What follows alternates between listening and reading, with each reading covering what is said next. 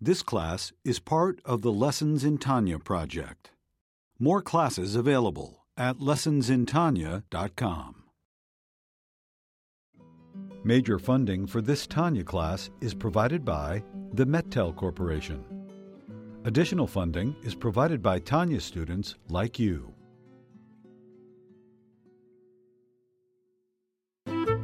Lessons in Tanya.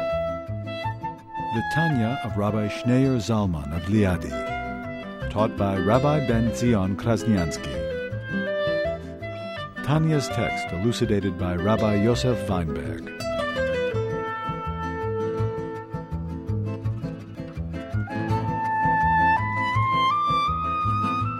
Page 766, and he's explaining the idea when we say that God's presence is in the Holy of Holies. What does it mean God's presence is in the Holy of Holies? God is everywhere. And he said, in order to understand this, we'll be able to understand this from our own personal experience. As Job said, from my own flesh I know God. The literal meaning is that from my own flesh, from all my suffering, I know God's attribute of, of, of justice, Elokah, which is God's name for justice. But on a deeper level, what he means is that we know, we can extrapolate, we can know God from our own personal experience because we are a microcosm. So from the microcosm, we can extrapolate and understand the macrocosm. As the Talmud says, just like this, uh, the soul fills the body, so too God fills the world. So from our, our own personal experience, this is the ultimate knowledge. The highest level of knowledge is your own personal experience. It's not just abstract knowledge. You experience it firsthand. So, from your own personal experience, you can understand also the relationship of God to the world. From your own personal experience, the relationship of your soul to the body, you'll be able to understand the relationship of God, who is the soul of the world, the macrocosm, and the world. And that's where we left off when we begin on top of page 766. By the way of analogy, the human soul pervades all 240 organs of the body, from head, the highest part of the body, to foot, the lowest part of the body. The soul pervades the body to the extent that no organ or portion of it remains void of the soul. Right. Every part of the body is alive. Down to the toenail, every part of you is alive. There's no difference.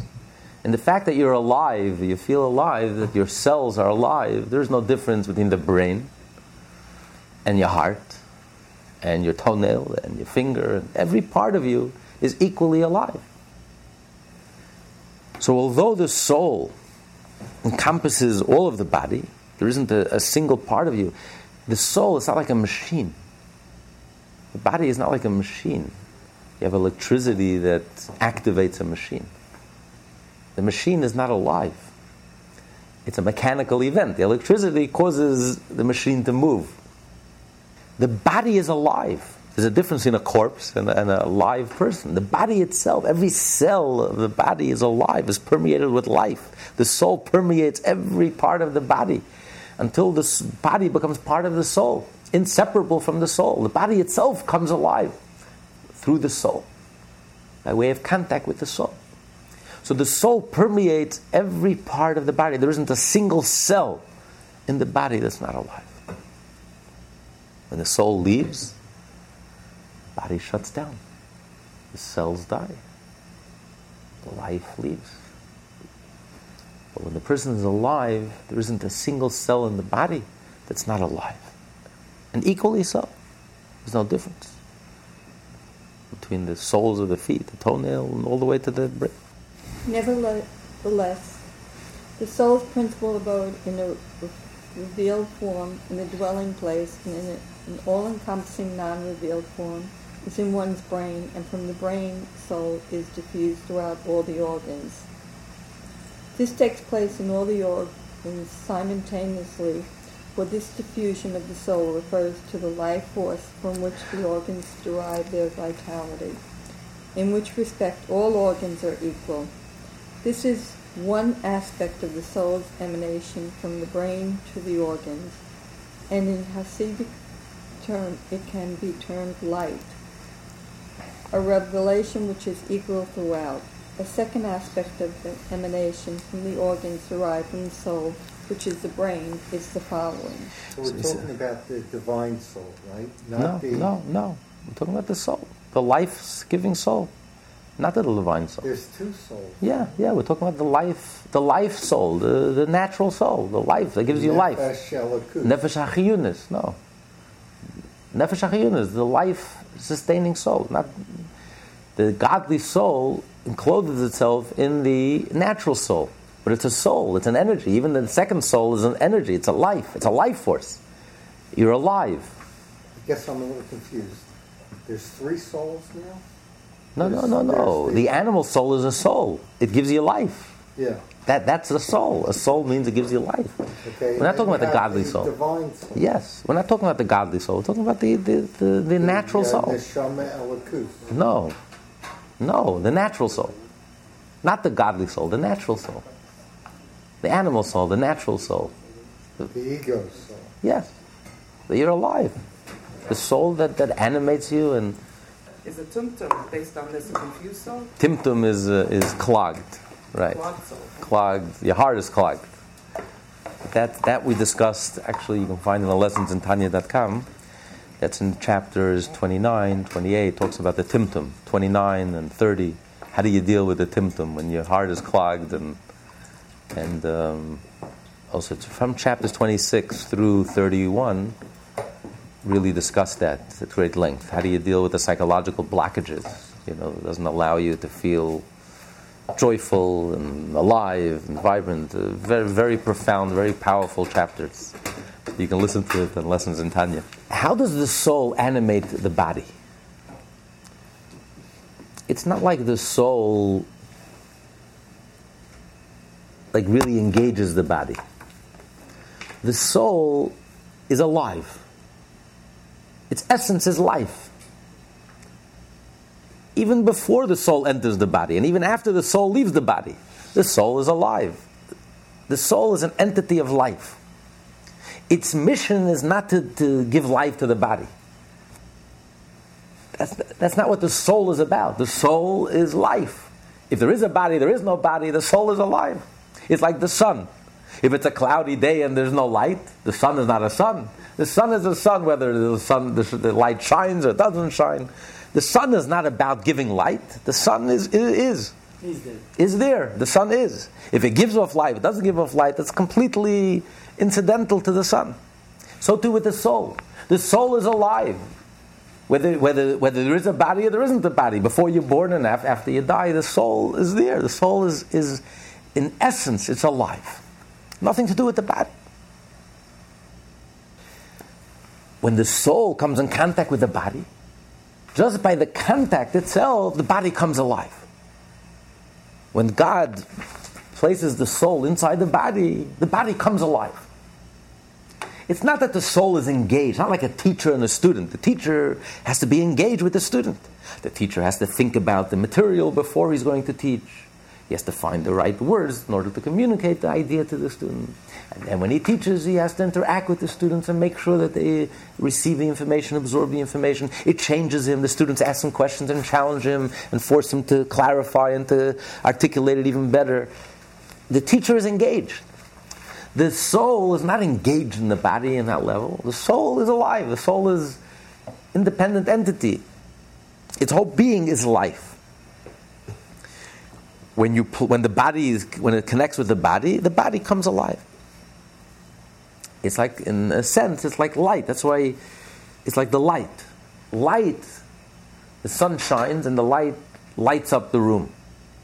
You think it makes a difference to the light, whether it's a palace, whether it's a garbage dump. What the light shines. The light doesn't make a difference. It's not like the light is engaged in where it's shining. The light is, I am. Here, take the light. You know, you, if use it, don't use it, doesn't matter to the light. The light is not affected. The light just is. And it, it automatically illuminates. So too the soul is. It is life. It's a piece of life. It's a chunk of life. And when it comes in contact with the body, the body comes alive. When the soul leaves, the body dies. So it's not engaged. Yes, it's not exactly like light because light doesn't have any internal contact with the room. With if it lights up the room, the light doesn't have any internal contact with the room that receives the light. Versus the soul has internal contact with the body. The body comes alive. The body becomes part of the soul. When you cut your finger, your soul is in pain because it becomes an, a part of the soul. It's not like a machine. A machine and the electricity, there's no connection. It's just a mechanical. Here, the body comes alive. The body becomes part of the soul. So much so that if the finger hurts, your soul is in pain. You feel it because it, so it, it, there's an internal connection between the body and the soul. Not like light. But on the other hand, we find the same is true with light. Some of the things, some of the benefits of the sun is not only that it gives off light, the sun also causes things to grow. It brings sweetness to certain fruits. So it does have an, an internal impact. The light of the sun also has an internal impact. In addition to giving light and warmth and energy, it also has an internal impact. But it doesn't, not everything, not every place that receives the light of the sun receives this benefit. If the sun shines in the Sahara Desert, nothing can grow in the Sahara Desert. So therefore, it doesn't have this effect. But if it's fertile ground and if it's, if it's receptive to receive this benefit from the sun, then when the sun comes in contact, it causes the fruits to grow better and sweeter. And the same is with the body. The soul, if the soul will come in contact with the stone, the stone won't be alive. But when the soul comes in contact with the human body that's ready to receive the soul, that's made, created to receive the soul, it's a vehicle, it's a vessel to receive the soul. Then, when the soul comes in contact with the body, the body automatically comes alive. So, yes, it has an internal effect, and therefore the body has to be a receptacle. The light doesn't matter to the light. You don't have to be a receptacle to the light. It could be a garbage dump. It's the same light. By the soul, it's not the same. If the soul is in a stone, the stone will not have any effect on the stone. It has, it's only when the soul comes in contact with the human body that's, that's built and the receptacle to receive the soul. Only then will the body come alive. But when it does come in contact, it comes alive automatically. It's like the soul has to engage in the body like a teacher and a student, just by the mere contact, because the soul is alive. Its essence is alive. Its essence is life. Now, where is this life? Where's the center of this life? The center of this life is first revealed in the mind, in the brain. And that's what he's saying here. In addition to the brain being an organ of the body, a vital organ, the most important organ, the brain is also the command and control center of the whole body. All the nerves are connected to the brain. When you hurt, where do you feel that pain? You feel it in your brain. So the brain is that center, that part of the soul, where the soul is a chunk of life, a piece of life. And the soul is just alive for itself. Whether you exist, you don't exist, before the body, after the body, the soul is life and it continues to live. Nothing to do with the body. But where is that manifest? That manifests itself in the mind, in the brain. The brain senses that part of the soul, the essence of the soul, that transcends the body, transcends even giving life to the body. It's just, it's just alive, a chunk of life, a piece of life. That dynamic life, that's in the brain. And from the brain, from the brain, the soul animates the body via two ways. One is a general life force, that every cell of the body is alive. Doesn't matter. The brain, the heart, the liver, the toenail, every part is alive, is connected. That's a general life force, which doesn't differentiate between one limb and one organ and one part of the body, the other part of the body. And then the soul also emanates from within the brain, the soul also emanates all the specific energies of the soul. The, the soul has specific energies, abilities. The ability to see, the ability to hear, the ability to think, the ability to feel. All of these specific abilities also emanate from, from, from the soul. So basically, he's describing like three levels. You have the essence of the soul, which has nothing to do, not in relation with the soul engaging in the body. It's like the essence of the soul, it's a chunk of life. Whether there's anyone to teach or there's no one to teach, there's anyone to talk to, there's no one to talk to, there is a body, there is no body. The soul is alive, independent, on its own. It's a chunk of life. Then, from that level, the soul emanates a light from within itself to be able to illuminate, once it comes in contact with the body, the whole body comes alive. Every cell of the body comes alive. There isn't a single part of your body that isn't alive with the same vitality and the same life force that, co- that courses through that, the whole body. Just like the blood, the same blood goes through the whole body, from the toenail all the way to the brain. Circulates. Because every part of the body is alive. A general sense of life. I'm alive. You feel I'm alive. Is the brain more alive than the heart than, than the foot, the leg? No, I'm alive. Every part of me is alive. That's a general. And then also the specific, the details, the specific energies and abilities that emanate from the soul and reveals itself in different parts of the body, different organs in the body. And the organ that's suitable for this ability. The eye has the ability to see. So the eye can draw down from the soul the specific ability that the soul has to see, not the ability to hear. You know, there is a synesthesia, there is one in a million people that suffer from this uh, rear, uh, I don't know if it's a disease or illness, but it's just a, a, rear phenomenon where they see sounds. They see, yes. Synesthesia. Like what the Jews experience at Mount Sinai. So there's one in a million people that actually, yes, when they hear music sounds, they see it. And, uh, and they can hear, hear sight, I guess. Where things got confused. The, the ability to, to, to hear ended up in the eye and the ability to see. But that's a very rare, rare phenomenon. One in a million, if not, or even less, maybe one in ten million. But the, in general, the eye is a vehicle, a vessel to seeing, not to hear and the ear is a vessel to hear. So the ability of the soul to hear encloses itself in the organ of the ear. The ability, so each, each organ of the body draws out. The heart draws out the ability of the soul to emotion, to feel. Every organ draws out that specific ability from the soul. So the soul animates the, the, the body in two ways in a general way, that every part of the body is alive in general, and then in a very specific way, where each organ has its particular energy, its particular capacity, its a particular ability, the legs to walk and the hands to move, every, every organ.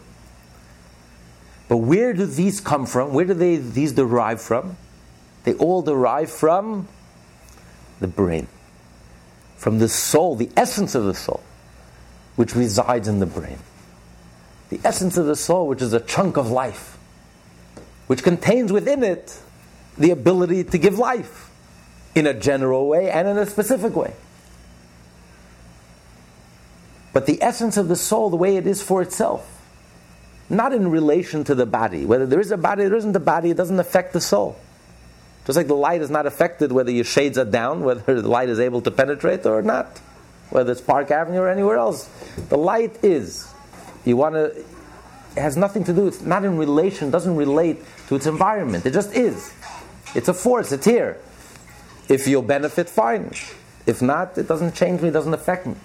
So you're born, you're alive, fine. If you're not alive, the soul hasn't changed. The soul is here. The soul is the trunk of life.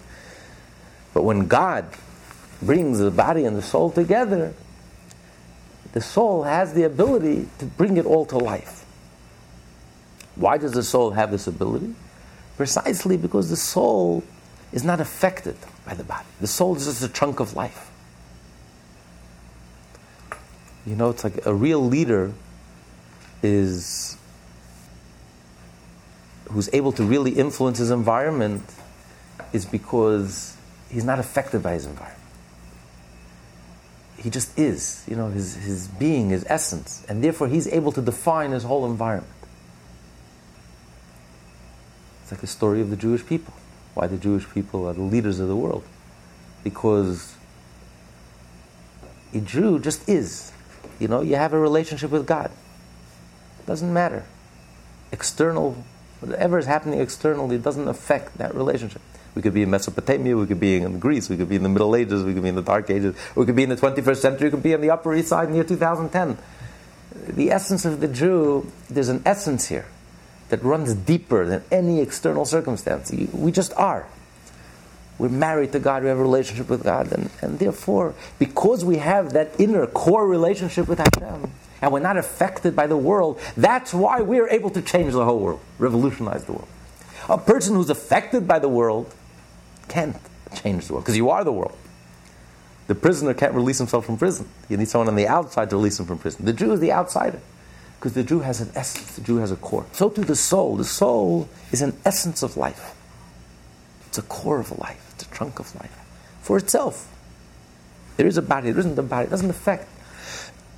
Therefore, when the soul touches the body, the soul is able to give life to the body, to transform the body, totally transform the body, give life to the body, to every cell in the body, and down to every detail in the body. Every particular organ has a particular energy. In addition to the general overall sense of life that you're alive, there's also a particular life that's drawn down by every individual organ in the body. 248 limbs, and every limb has a unique energy. And where does this all come from? This all comes from the essence of the soul, which, re- which uh, resides in the brain. So, this is the function of the brain. Function of the brain is not just, the brain is not just a detail an organ in the body, a primary organ, a vital organ, the most vital organ. The brain is the center of the body. That's why Hasidus explains Rosh Hashanah is called Rosh Hashanah, the head of the year. It would make more sense, it should have been called Techilat Hashanah. If you know Hebrew, the beginning of the year, Techilat Hashanah. Why is it called a Rosh, the head of the year? Isn't that because of the Akedah? the Akedah happened on, on, on, on Rosh Hashanah. Right. But why is it called head? It make more sense. The beginning, Tchilat, Tchilat Hashanah, the beginning of the year. The Torah itself says, Meresh, yeah, in the beginning of the year, Tchilat Hashanah. The reason it's called head is because Rosh is just like the head to the organism, the head contains within itself the whole life force everything that happens in the body originates from the head. That's why all the nerves, it's the nerve center of the whole body. Everything you feel, you feel in the brain. So too, the head of the year contains the whole year. It's not just the beginning of the year. It's much deeper than that. It's much more profound. It's actually the head. It's a, it's a 48 hour year. The entire year you can find in these 48 hours. So much so that Jewish law says that you should not fall asleep on the first day of Rosh Hashanah. Because if you take a nap on Rosh Hashanah, your whole year will be fashlafen. Because whatever you do during these 48 hours, that's why these 48 hours every Jew is holy and is in the synagogue and praying. Because, yes, how you live these 48 hours will affect the quality of the entire year because the whole year is concentrated in these 48 hours. Just like within the body, the Rosh, the head, the whole life force is concentrated in the head. It's not just the brain. The brain is one organ. But the brain serves a much, much more profound function. It's not just an organ. The brain is also the receptacle for the soul. The whole soul resides, the center of the soul resides, the essence of the soul. That the soul is, is, is a life force. The essence of that life force resides in the brain. And that's why a Rebbe a leader of the Jewish people. A Rebbe is an acronym for Rosh B'nai Yisrael. A Rebbe is also serves the same function. A Rebbe is the brain of the Jewish people. So it's not only that every Jewish leader has to be a brain, literally. the Jewish leaders are the wisest and the deepest and the most profound and the most talented and the geniuses and That goes without saying. But that's just an individual organ. But, but on a deeper level, what's the brain also is where the entire organism is concentrated in the brain and resides in the brain. So too, the entire Jewish people make up a klal, a whole. And that concentration and that sense of wholeness and that sense that Jewish people are all one and we're all connected and we're all the same, where does that sense reside? Where does that Klal Yisrael reside? In the Rebbe. The Rebbe embodies, he's the king of the Jewish people, the heart of the Jewish people, the brain of the Jewish people, because he senses that all the Jewish souls of his generation are concentrated in his soul. Because he's like a general soul. Just like the, what we're learning here, just like the life force within us. First, it starts out as a general life force as the essence of the soul. It's a piece of life, it's alive. And it contains within it the ability to give life, the specific life forces, specific abilities. But it's all contained in this chunk of life. It's all concentrated, and it resides in the brain. So the Rebbe's soul is a general soul where all the souls of his generation is concentrated in his soul. And that's why the brain feels and senses every part of the body. Your toenail hurts, your brain senses it. That's what they do in medicine. They cut off the connection, the nerve connection to the brain. So if the brain doesn't feel it, you could be hurting, you could be dying, you won't feel anything.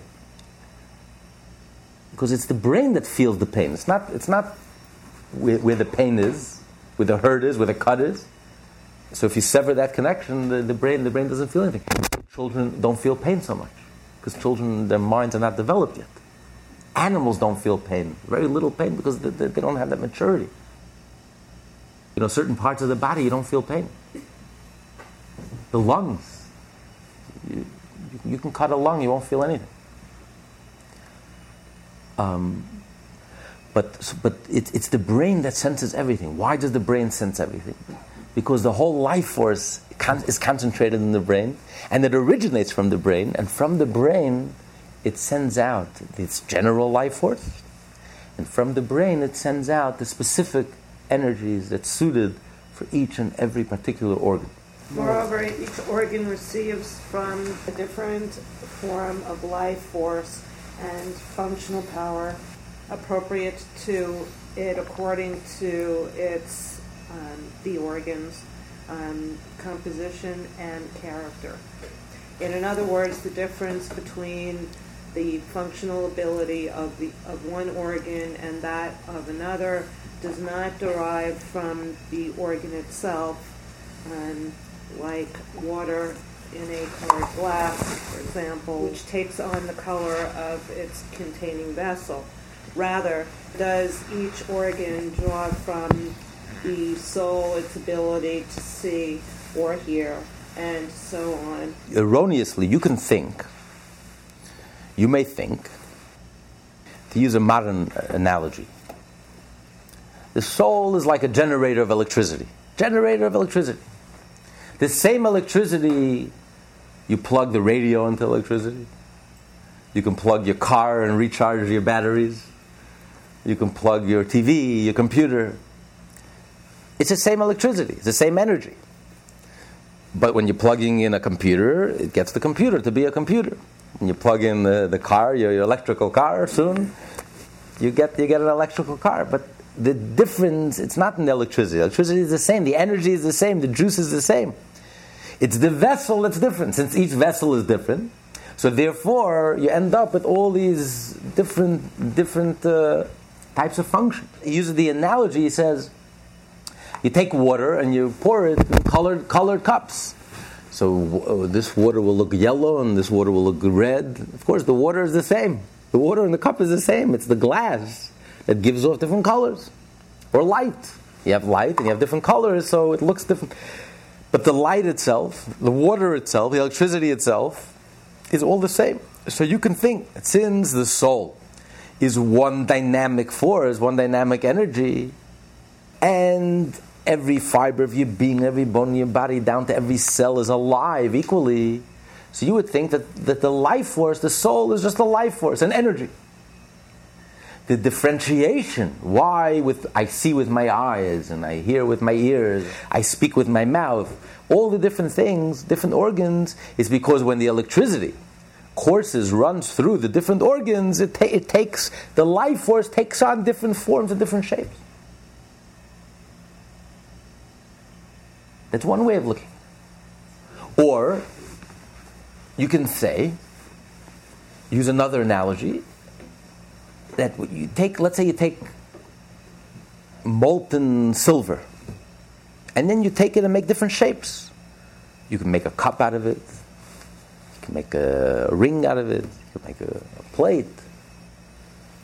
Now, it's all the same base material. But once you've formed it, then it's formed. It's a cup. It's not a plate.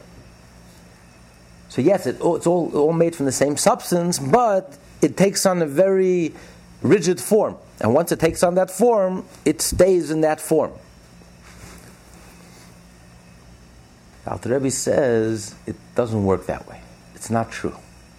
This is an erroneous understanding of the way the soul works. The soul is not just an undifferentiated energy, electricity, energy, like that water that's simple and it just takes on the different shapes of the vessels.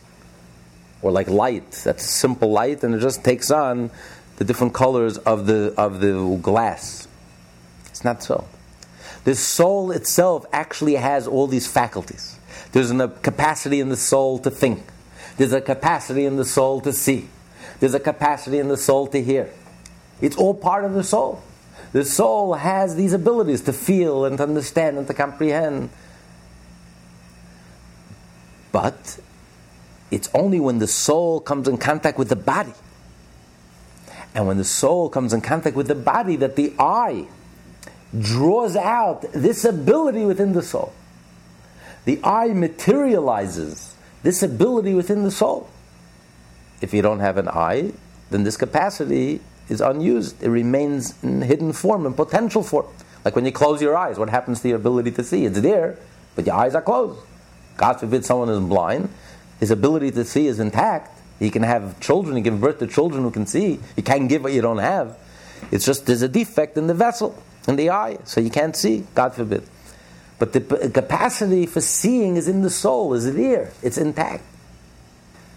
But the eye was custom made. The eye is a materialization of the soul's ability to see.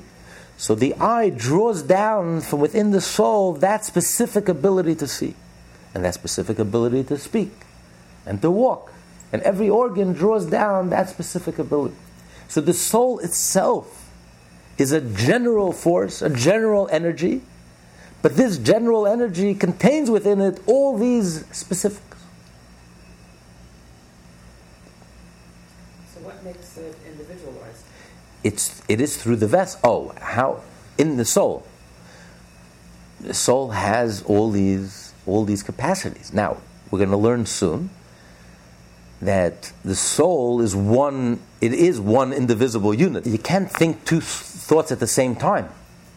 So how could one soul see and speak and, and, and, and think all at the same time? Have all these different capacities. Obviously, obviously, the soul is one indivisible entity.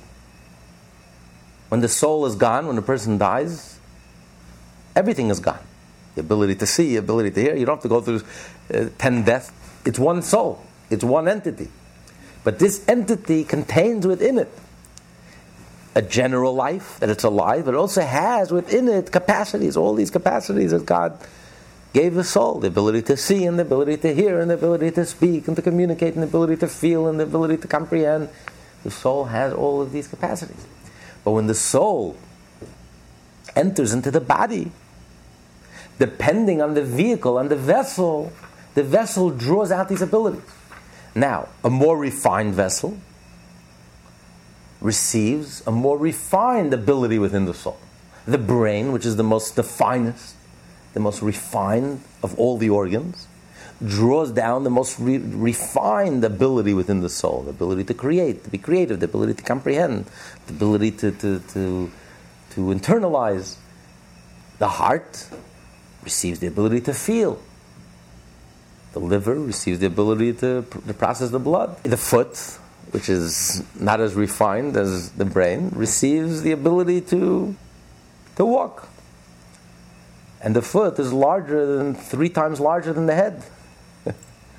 Good things come in small packages. The head has the ability to comprehend and the ability to all the senses, you know, to see and to, to, to taste, to smell and to hear.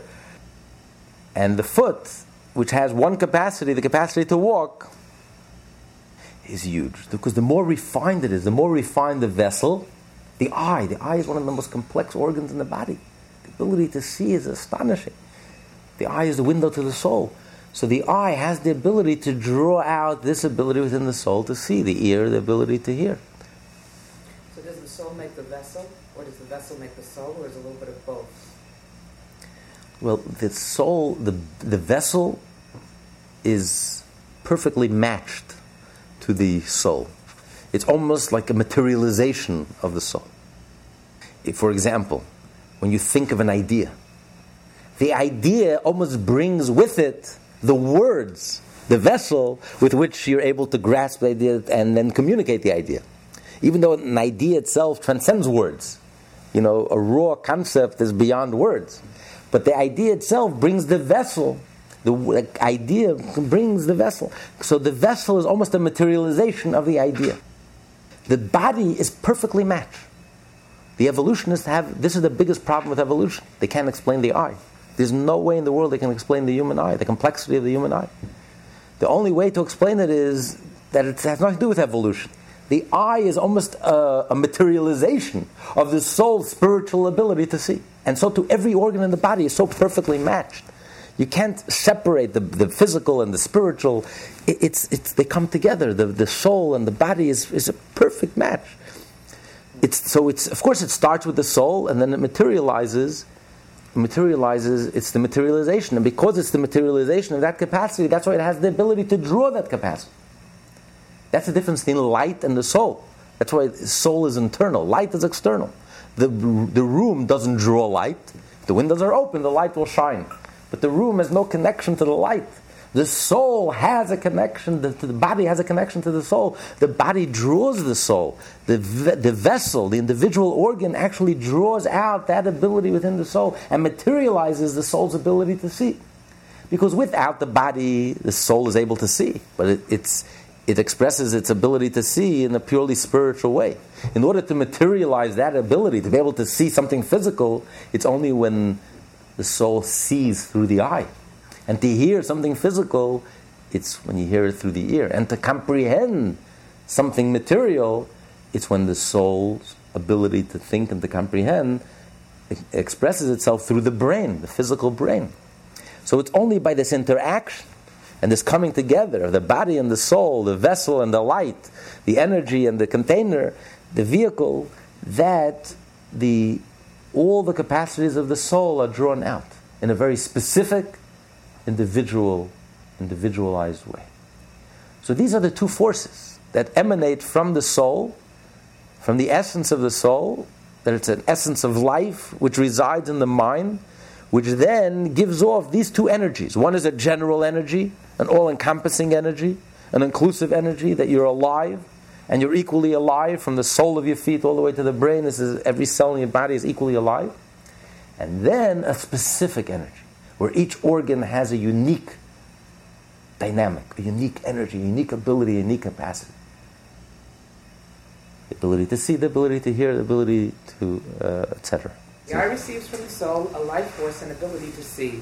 The power of sight accords with the smooth and translucent nature of, of the tissue of the eye.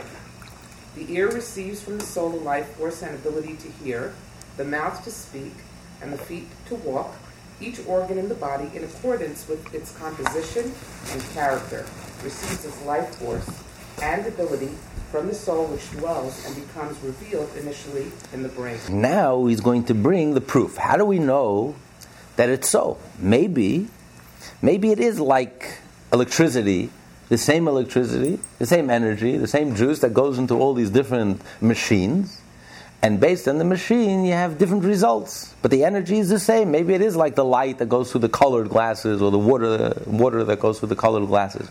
But the water itself is the same. So maybe the energy of the soul is one undifferentiated, one dynamic energy. I mean, there's a certain logic to, to, to, to argue that way. But when the soul cour- uh, courses through the eye, it sees. When it courses through the ear, it hears. How do I know that it's, it's the opposite?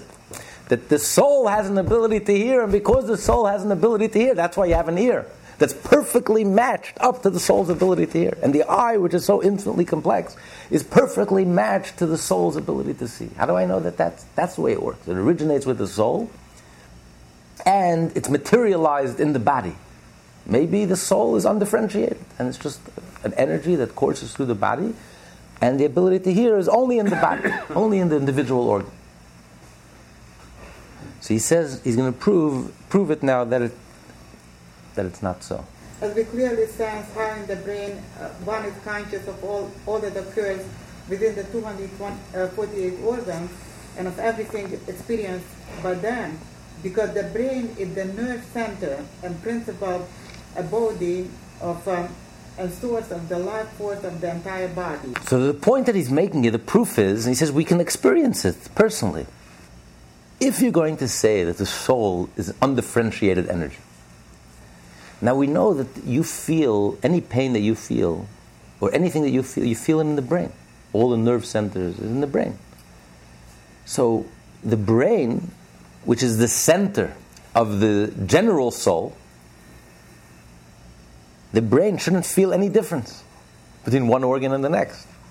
If the difference originates in the organ, but in the life force, there is no differentiation. It's just a simple life force. So this life force should feel the same all over. Why does the brain feel? There's one feeling for the nose, and one feeling for the ears, and one feeling for the eyes, and the brain shouldn't sense any differentiation.